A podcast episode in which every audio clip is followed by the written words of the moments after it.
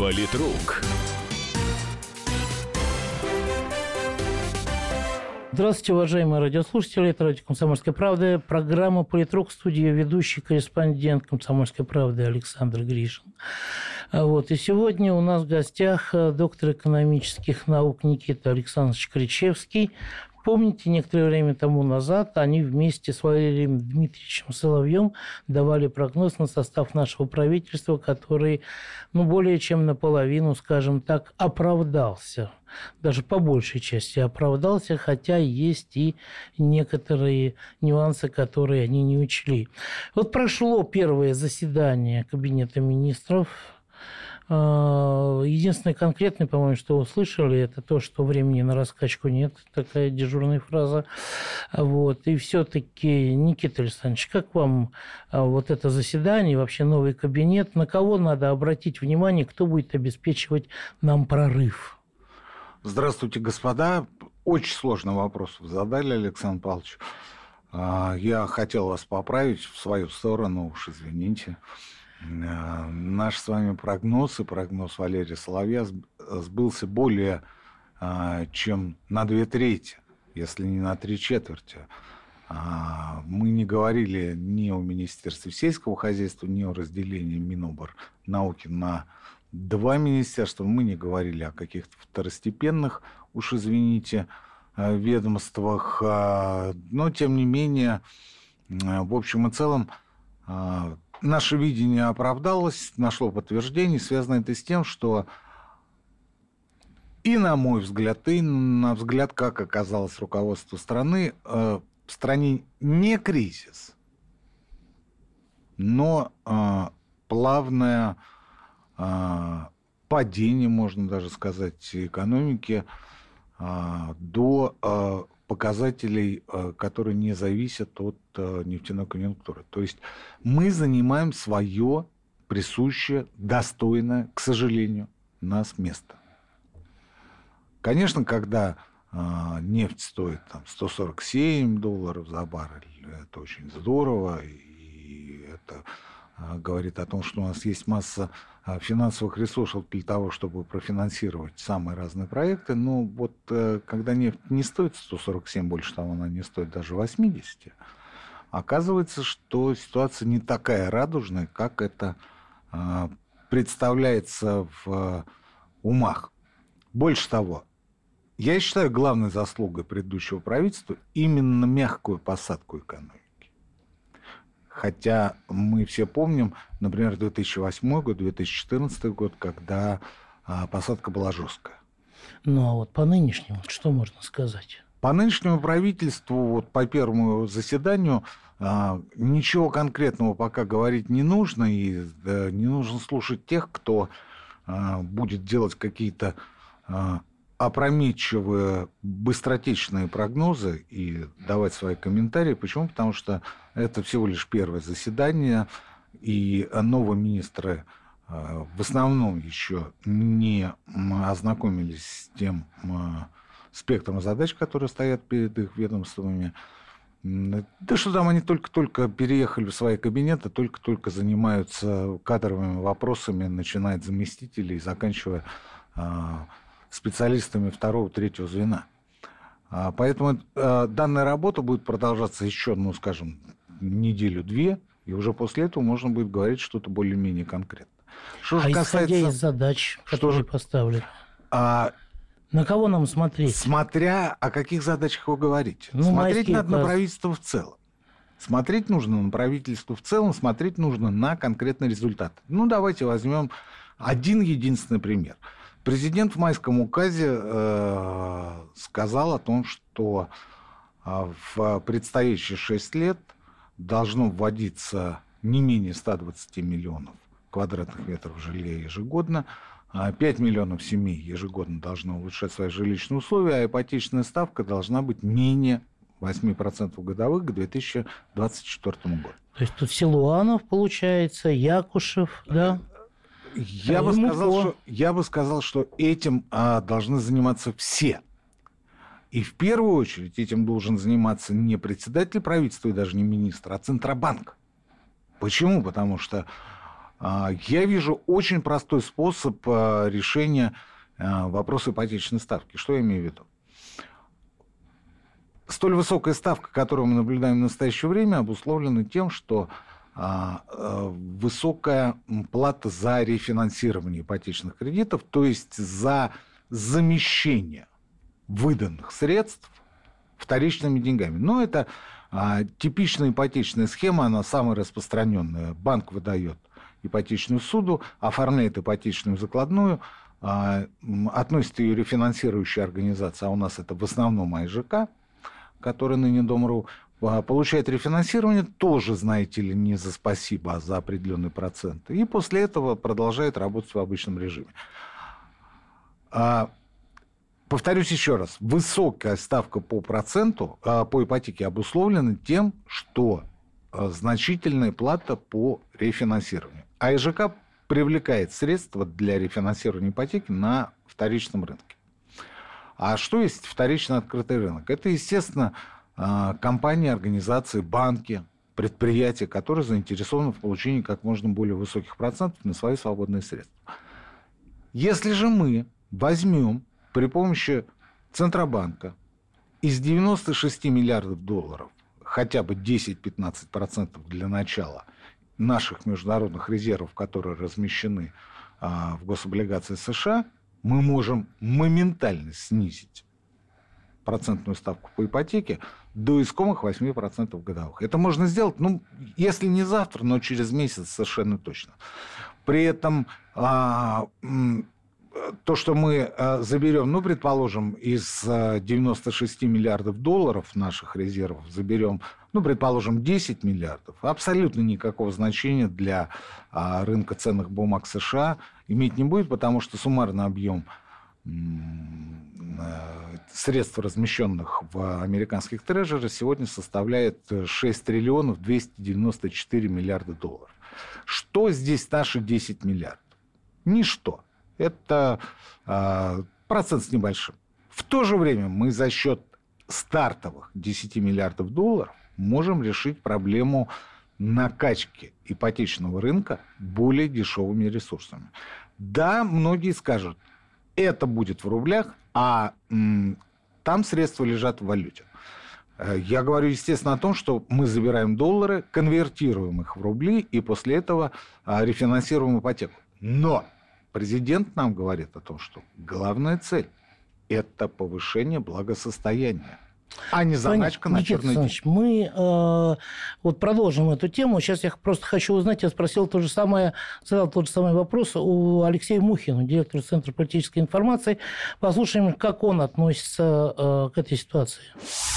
Впечатление э, того, что это заседание было первым, как все самое первое, оно вышло э, немножко комом, потому что команды еще нет, команде предстоит притереться друг к другу, команде предстоит еще узнать друг друга. Это даже еще не конфетно букетный период. Тем не менее, времени у правительства на раскачку абсолютно нет, потому что майский указ опубликован, выполнять его придется. Насколько мне известно, июнь-июль будет горячим временем для правительства, потому что оно к этому времени должно подготовить конкретные механизмы решения задач, которые поставлены майским указом. Теоретически это должен быть Дмитрий Анатольевич Медведев, который, судя по всему, призван стать медиатором между президентом, то есть верховной властью, которая формулирует задачи, и членами кабинета, кабинета министров в лице вице-премьеров и министров, которые должны эти задачи исполнять. Пока специального человека, который обеспечит такой прорыв, в кабинете не наблюдается. Хотя потенциально им должен быть, безусловно, Антон Силуанов, как человек, который отвечает за экономику в целом и финансовый блок в частности. Этим человеком будет тоже Дмитрий Казак, а человек, который, э, собственно,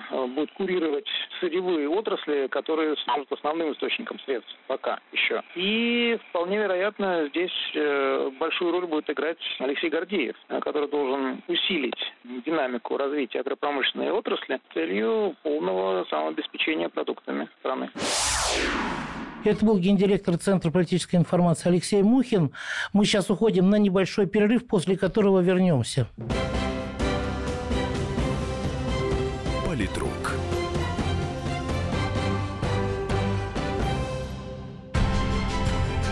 Будьте всегда в курсе событий. Установите на свой смартфон приложение «Радио Комсомольская правда». Слушайте в любой точке мира. Актуальные новости, эксклюзивные интервью, профессиональные комментарии. Доступны версии для iOS и Android. «Радио Комсомольская правда». В вашем мобильном. Политрук. Это снова политрук в студии корреспондент газеты «Комсомольская правда» Александр Гришин и э, наш сегодняшний гость, э, доктор экономических наук, профессор Никита Александрович Кричевский. Мы говорим о том, как будет работать наш новый кабинет министров. А, вот, э, Никита Александрович, да. мы закончили в прошлой части да. А, разговором о том, как можно оживить э, и вообще выполнить задачу, поставленную президентом на рынке ипотечного кредитования жилищного строительства. По развитию жилищного строительства. Да. А вот вторая задача, да. допустим, да, а, снизить э, количество бедных граждан России вдвое примерно так, да? Ну, Александр Павлович, да, снизить... Вот здесь э, кто из министров вот это будет? Количество бедных – это задача, опять же, общегосударственная. Я надеюсь, это не за счет умерщвления? Ни в коем случае, это задача общегосударственная. Ну, давайте возьмем э, пенсии. Потому что значительная часть людей, ну, откровенно небогатых, не будем называть их бедными, э, это все-таки наши пенсионеры. Сегодня разговор о том, что а, вот-вот будет повышен пенсионный возраст, постепенно стихают, следовательно, а, возникает а, надежда, ну, по крайней мере, ее проблески на то, что ответственные чиновники, ответственные ведомства в спокойном режиме посмотрят на действующую пенсионную систему и будут ее корректировать, исходя не из хотелок того же Алексея Кудрина, а исходя из здравого смысла и международного опыта. А, на мой взгляд, для того, чтобы а, видоизменить и повысить эффективность пенсионной системы, нужно провести несколько весьма болезненных, но тем не менее необходимых, необходимых мероприятий. Во-первых, нужно пересмотреть ставку пенсионных взносов. Естественно, к несчастью, в сторону повышения. Ставка у нас недопустимо малая, а, и а, если сравнивать, например, нашу ставку пенсионных взносов с европейскими, то разница будет ну, не, не в полтора, ну да, наверное, в полтора раза. То есть, если мы сегодня платим суммарно 22%, точнее, за нас работодатели платят 22%, за работников, то а, за границей эти ставки составляют от 35% и выше то есть практически в два раза. А, для того, чтобы привести пенсионную систему в состояние финансовой устойчивости, в настоящее время достаточно повысить э, ставку пенсионных взносов всего приблизительно на 2, ну, может быть, максимум на 2,5%. Это очень и очень незначительное повышение, но оно основывается не на том, что кому-то не хватает денег, оно основывается на солидарности поколений. Ведь что получается? Как бессмертный полк, так мы все вместе, единение нации, и все восторгаются. Но как только возникает каждодневный вопрос о том, что нужно ныне работающему поколению поддерживать поколение старшее, которое обеспечило нам сегодняшнее существование, все почему-то начинают говорить о том, что табачок врозь. Вот этого быть не должно. Это первое. Второе. А, на мой взгляд, необходимо установить минимальный пенсионный взнос за каждого работника. Что я имею в виду? Неважно, сколько вы а, платите заработную плату а, вашему работнику. Это может быть тысяча, три тысячи, пять тысяч, десять, сколько угодно, да хоть сто. Не менее пяти тысяч рублей в месяц за каждого работника. Сегодня вот начислил ты три тысячи рублей, 22% с трех тысяч ты отдаешь в пенсионный фонд. Понятно, что остальные деньги человек получает в сервис. Вот вы говорите, разговоры поутихли, я наоборот слышу со всех сторон вот, повышение пенсионного возраста, повышение это пенсионного возраста. Отголоски, кто здесь, кто вообще вот за это отвечает? Получается, в новом правительстве Голикова, Топилин и Силуанов. Опять, я вам да? скажу так, что в старом правительстве за это, за это отвечали все одновременно никто. Вот никто это похоже. Да. На а, совещании, которое было в прошлый четверг у премьера Медведева, насколько я знаю, был представлен законопроект, разработанный Минтруда, который не нашел понимания и поддержку Минфина. Сегодня у Минфина а, позиция существенно более мощная в сравнении а, что с Минструдом, а, что с Минэкономразвития. А, если Минфину что-то не понравилось, значит, этот проект, скорее всего, не проходит. Плюс пришла социальный вице-премьер Татьяна Голикова, у которой свой отличный от Минфиновского и Минтруда подход к повышению пенсионного возраста. То, что пенсионный возраст нужно, нужно повышать, неоспоримо. Другой вопрос, как это сделать и а, на основании каких показателей. У нас существует и работает исключительно бухгалтерский подход. Вот, грубо говоря, если сегодня денег в бюджете не хватает, значит, надо резать затраты. А какие у нас затраты? Ну, в первую очередь, это перечисление в пенсионный фонд. А давайте повысим пенсионный возраст и уменьшим тем самым перечисление в бюджет. А, проблему а, дефицита пенсионной системы мы таким образом не устраним. Но самое страшное, что бухгалтерский подход к человеку неприменим. Человек – это не корпорация. Вообще мы это жить прибыль. больше не будем от того, что нам повысят э, а, пенсионный возраст. Это одна из причин, почему э, дефицит пенсионной системы меньше не станет. Так вот, э, если выяснять и повышать пенсионный возраст, то исходя не из потребностей бюджета, не из хотелок Минфина Алексея Кудрина, а исходя из результатов специального медико-социального исследования – цель которого – выяснить, насколько выросла работоспособность наших с вами сограждан. Она, может быть, выросла на год, может быть, на три, может быть, на пять лет. Мы этого не знаем. Может, она уменьшилась. А может быть, она и уменьшилась. Мы этого в любом случае не знаем. Но, а, опять же, когда мы это выясним, возникает вопрос. Почему пенсионный возраст нужно повышать разом и для всех? Скажем, для тех, кто родился раньше 67 года. Почему 67 год? Потому что с этого года а, будущие пенсии, пенсионеры да. имеют Понятно. право на формирование пенсионных накоплений. Те, кто родился раньше, для них пенсионный возраст, возраст пусть остается прежним. Для тех, кто родился позже, пусть он будет повышен. А почему я а, предлагаю этот вариант? Тут, кстати говоря, совершенно не важно, 67 год или 77 Александр Павлович, я заканчиваю. Почему я говорю об этом? Потому что э, есть международный опыт. В 1983 году президент США Рональд Рейган решил повысить пенсионный возраст на основании, опять же, специального исследования. Пенсионный возраст повышался на два года. Но это было объявлено в 1983 году, а пенсионный возраст повышался с 2000 -го.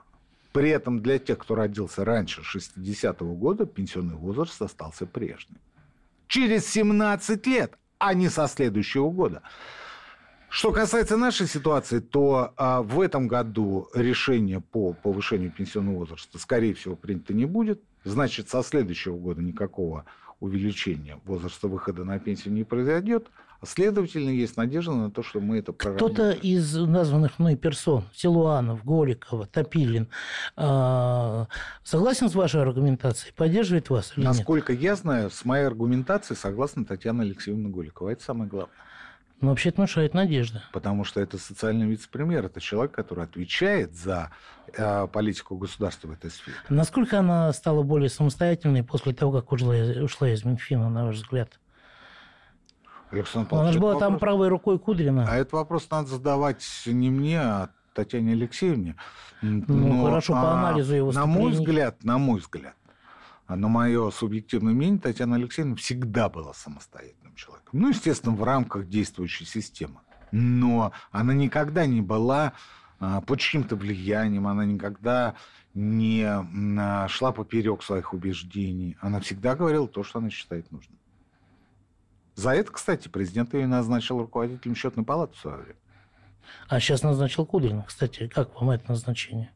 Ну, будет, ну, скажем так. Господин Кудрин э, должен где-то работать, господин Кудрин должен а, занимать какую-то статусную должность, господин Кудрин... Частный бизнес, частный сектор. Должен иметь, э, он не бизнесмен, должен иметь возможность, в конце концов, разместить... А, Центр стратегических разработок, который он возглавляет. Понятно, я, я понял. Есть две категории миллионеров. Да, одни, которые делают миллионы на производстве там или на рынке, а вторые, которые выпускают книги «Как стать миллионером». Судя по всему, он из второй категории. А есть олигархи, Александр Павлович. Первая а, в России, первая а, когорта олигархов – это те, кто когда-то правдами и неправдами смог завладеть э, советскими предприятиями. Активами, да. А вторая когорта – это те, кто сегодня представляет из себя главных бюджетораспределителей. Понятно. А это, это непонятно, Александр Павлович. Это в первую очередь образование, а во вторую медицину. А, вы знаете, вот по поводу пенсионной реформы я опять спросил Алексея Мухина, генерального директора Центра политической информации пенсионный уклонный возраст не повышался очень давно, с 30-х годов. И сейчас уже совсем другие экономические условия, совсем другие, другой статус. И одновременно необходимо, чтобы это было не просто механическое повышение э, пенсионного возраста, а это была комплексная реформа, которая стимулирует экономическую активность пенсионеров. Это крайне важно. Это был генеральный директор Центра политической информации Алексей Мухин. А мы с вами уходим еще на один небольшой перерыв.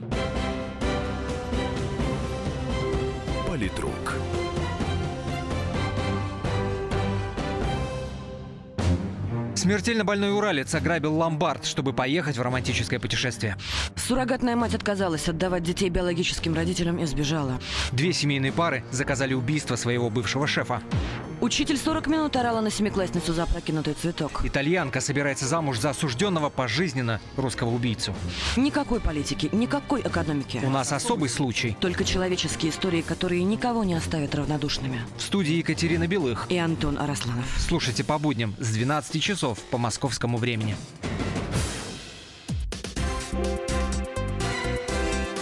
Политрук. Мы с вами в третьей части «Политрука». Это Александр Гришин, корреспондент газеты «Комсомольская правда», ведущий этой программы. Сегодня у нас в гостях в студии а, доктор экономических наук, а, профессор Кричевский Никита Александрович, наш старый давний друг. Давайте а, вот теперь поняли, да, уже, что по прорыву на самом деле нет каких-то конкретных ответственных, все во взаимосвязи и так далее и тому подобное. Ну, давайте тогда пойдем просто по персонам. Александр, новым... у меня к вам огромная просьба. А по поводу прорыва дайте мне, пожалуйста, пару минут в конце нашей программы. А... Я предложу свое видение этого прорыва. А давайте прямо вот сейчас. А, так мы после этого будем говорить о прочих персонажах. Ну а, да, а у вас вот такая логика. Да? Мне хотелось бы... От персонажей к прорыву. Мне хотелось бы остановиться на ну, хорошо. двух новых министрах.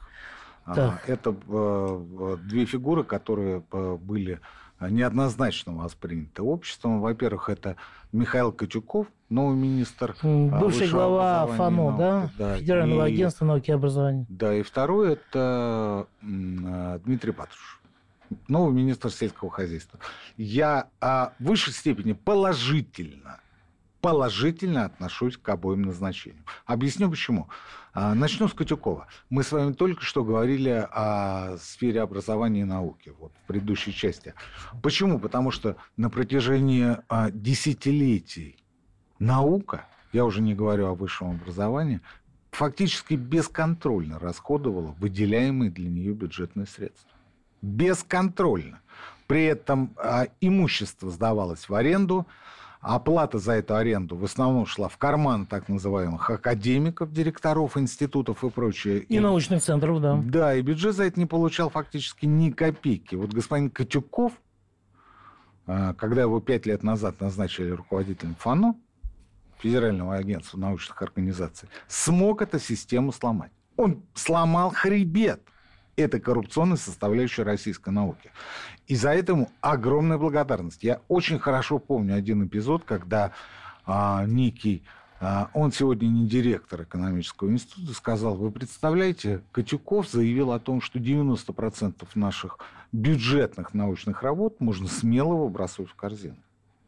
Я для приличия покивал головой, как вы сейчас, Александр Павлович, а про себя подумал. Подумал, что 95, да? Пожалел, пожалел господин Катюков за российскую науку. Надо было больше. Ладно, брать. а Патрушев А что касается Патрушева. Дмитрий Патрушев на протяжении многих лет э, возглавлял э, главный сельскохозяйственный банк страны, Россельхозбанк. А, когда он приходил вместе со своей командой на руководство, к руководству этим банком, стоял вопрос не о его развитии, а о его ликвидации. Почему? Потому что он был разворован. Он был разворован. Не зря же сегодня говорится о том, что порядка полутора тысяч уголовных дел возбуждено против тех, кто в этом банке работал и кто там кредитовался. Опять же, конкретный пример. Мой э, очень хороший знакомый по неформальному поручению руководства Россельхозбанка в свое время э, взялся посмотреть, что это за завод регионального значения на одном из российских побережий, под который было выделено в рублях 100 миллионов долларов. В рублях. 100 миллионов долларов, можете себе представить. Он приехал по адресу, увидел вместо хоть какого-то предприятия просто пустые стены. Барак? Отсутствие дверей, окон и прорехи в крыше. Остов. И, и, естественно, никого вокруг. То есть вот под эту халупу, которую э, ну, не снесли, видимо, потому что она сама со Это тоже требовало затрат. 100 Снос. миллионов долларов. И это был только один эпизод. И за эти пять лет господин Патрушев смог вывести э, Россельхозбанк на системную работу, и он стал а он, когда Патрушев пришел, тут и таковым не был, он стал главным по кредитованию российского сельского хозяйства. А вообще Я к чему? Не Я кажется, тому, что... что это правительство контролеров расходования средств? Это вот очень такое? важно. Это очень... Я к чему? Я к тому, что а, вот тех а, эпизодов с прежним Россельхозбанком, с Росагролизингом, а, с прочими субсидиями, которые неэффективные по одному адресу расходовались в предыдущий год, теперь не будет. Теперь не будет. Работа пойдет на результат. Работа пойдет по конкретным показателям. Если вы их смогли достичь, молодцы. Если нет, в следующий год вы не получите из бюджета ни копейки. А финансовая, материальная составляющая и контроль вместе с надзором – это в нашей ситуации, когда мы живем в условиях рыночной экономики, практически все, что требуется от э, Министерства сельского хозяйства. Почему практически все? Потому что, скажем, заградительные пошлины, я уж не говорю о контрсанкциях на продовольствие, находятся а, в видении структур отличных от Министерства сельского хозяйства. И я нисколько не сомневаюсь, что господин Патрушев э, сможет эффективно руководить сельскохозяйственной отраслью, тем более, что профильный новый старый вице-премьер – это Алексей Васильевич Гордеев, человек, которого я знаю лично. И... Но это назначение меня радует, например. Да, человек, который а, на протяжении а, всей своей работы в правительстве и в Воронежской области, где он был а, губернатором. В Воронеже местный ВВП региональный да, в три раза поднялся. Да, он, он показывал только, только хороший, взвешенный, грамотный подход. Ну да, такой, с одной стороны, патронирует э, Гордеев, да. э, с другой стороны, обеспечивает безопасность сельского хозяйства Николай Патрушев, отец, на посту секретаря Совета. Мне бы очень хотелось, чтобы это было, потому что, ну, достало уже и пальмовое масло, и прочие искусственные соевые ингредиенты, Хорошо. и все, что связано с тем, что почему-то за границу у нас отправляется лучшая пшеница. А нам остается на вам Боже, что нам не Боже. Понятно. А Зиничев, новый глава МЧС, вот фигура из ниоткуда, а? Почему же не из ниоткуда? Ну, из МЧС, понятно, да. МЧС – это военизированная структура. Не зря же а, работники МЧС носят погоны. И, естественно, там на, во главе угла стоит соблюдение дисциплины. Приказ – и я считаю, что а, в ситуации, когда управляемость этим министерством в последние годы была а, несколько утеряна, Назначение Зиничева очень положительно, при этом господин Зиничев не является ставленником какой-либо группы, это очень важно. Он является личным назначенцем президента. Еще один нюанс. Министерство, Почему... которое, опять же, лично подчиняется президенту. Да. да. Почему произошла трагедия с зимней вишней? Потому что пожарные, а это одна из подсистем МЧС, закрывали глаза. Ну, мы не будем сейчас говорить, за, за сколько они закрывали, в какой валюте. Все это, это уже даже не Да, важно. все это знают, и все понимают, это уже деталь. Скажем, прямо Пучков распустил. Да. Пучков, он штабист Закрывали такой, да, глаза на то, что штабист. происходило. Шойгу может выйти, рыкнуть, Да, если надо, морду дать, да. я думаю. Может посадить. И посадить, Вот да. Зиничевым А Пучков то, что было при дядя. Пучкове, не пройдет. Потому что ему все равно, кто за кем стоит и кто какие деньги предлагает. У него есть только один человек, перед которым он будет отчитываться, по большому, конечно, счету. И человек, перед которым ему будет Так, стыдно. Это Никита президент. Александрович, теперь давайте коротко про губернаторов, чтобы у вас две минуты еще осталось, да, потом в конце. Губернаторы, вот такой приход губернаторов в правительство, это о чем говорит вообще, почему? Это говорит о том, что федеральная власть э, наконец-то э, поняла, что надо ориентироваться на м, пожелания, настроение в регионах. То есть надо, чтобы на федеральный уровень выходили люди, которые показали достаточно успешный уровень работы а, на отдельных территориях. Понятно. Вот интересно, что по этому поводу думает Алексей Мухин, генеральный директор Центра политической информации. Губернаторский призыв, он оправдан, потому что это реализация той модели, которую Владимир Путин э, предложил российскому истеблишменту несколько лет назад, буквально два года назад. Я имею в виду э, рекрутизацию региональных элит, перевод их на федеральный уровень с учетом их опыта региональной работы. Этот процесс идет, и вот в этом составе Кабинета министров он выразился, пожалуй, в самой полной мере. То есть федеральный центр готов выбирать профессиональных и эффективных губернаторов, выводить их на новый федеральный уровень, уровень новых компетенций и пользоваться их опытом и э, ощущением страны вот на этом самом федеральном уровне. Потому что некоторое времени назад тут появилось, да, появилось некоторое э, ощущение, впечатление, что некоторые министры ну, потеряли чувство страны. Мы живем под собой, не чуя страны, если немножко пере- переделывать знаменитое стихотворение. Вот. И э, потеряли контакт с населением что, безусловно, вот, ну, вновь прибывшие из регионов бывшие губернаторы должны нейтрализовать этот эффект. Это был генеральный директор Центра политической информации Алексей Мухин. Очень отрадно, что его мнение практически полностью совпало с мнением Никиты Александровича Кричевского. Что А теперь- неудивительно, потому что есть здравый смысл, опять Да. же, понимаете, Александр Павлович? Да. Можно, конечно, говорить о том, что это не так, это не эдак. Есть, скажем, семейственность, семейственность, но ведь есть и ответственность. И вот теперь, пожалуйста, Александр Павлович, я считаю, Прорыв. что а, прорыв и в экономике, и в социальной сфере, и в обществе возможен только если власть, государство, общество начнут возвращаться к социальной справедливости. Когда начнется очень тяжелый, а, но так необходимый процесс восстановления доверия между властью и людьми. Вот это самое тяжелое, что может быть. Но а, специфика наших людей, менталитет говорит мне о том, что как только власть начнет поворачиваться лицом к людям, к их проблемам, к их заботам, народ моментально откликнется и откликнется с таким энтузиазмом, что темпы экономического развития, скажем, в в 2000 году, когда к власти первый год пришел президент Владимир Путин, и люди почувствовали, что восстанавливается порядок в стране, а, тогда экономический рост составил 10% в год. 10%. Так вот, я уверен, что если мы э, вернемся на этот путь, мы получим существенно большие темпы развития.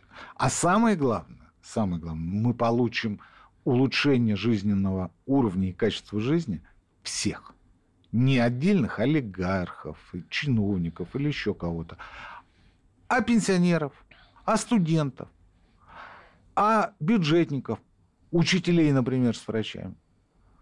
Потому что власть начнет думать о том, как сделать людям лучше. Вот если вот это пойдет, а эта задача комплексная, и я не знаю, кто из правительства должен за нее отвечать, да никто. Вот если, Медведев. прези- если президент даст направление, значит, все получится. Спасибо. Это был Политрук. В студии был с вами Александр Гришин, корреспондент «Комсомольской правды». У нас в гостях сегодня был Никита Кричевский, доктор экономических наук. Огромное спасибо за его участие. Спасибо. Политрук.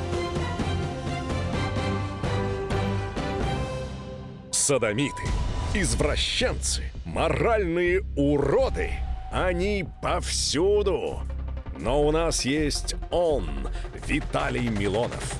Потаскушки и либеральные сетевые хомячки. Закончилось ваше время, наступает наше время, наступает программа «Депутатская прикосновенность». Будет жарко, а возможно и больно. Программа «Депутатская прикосновенность» с Виталием Милоновым. Каждый вторник с 9 вечера по Москве.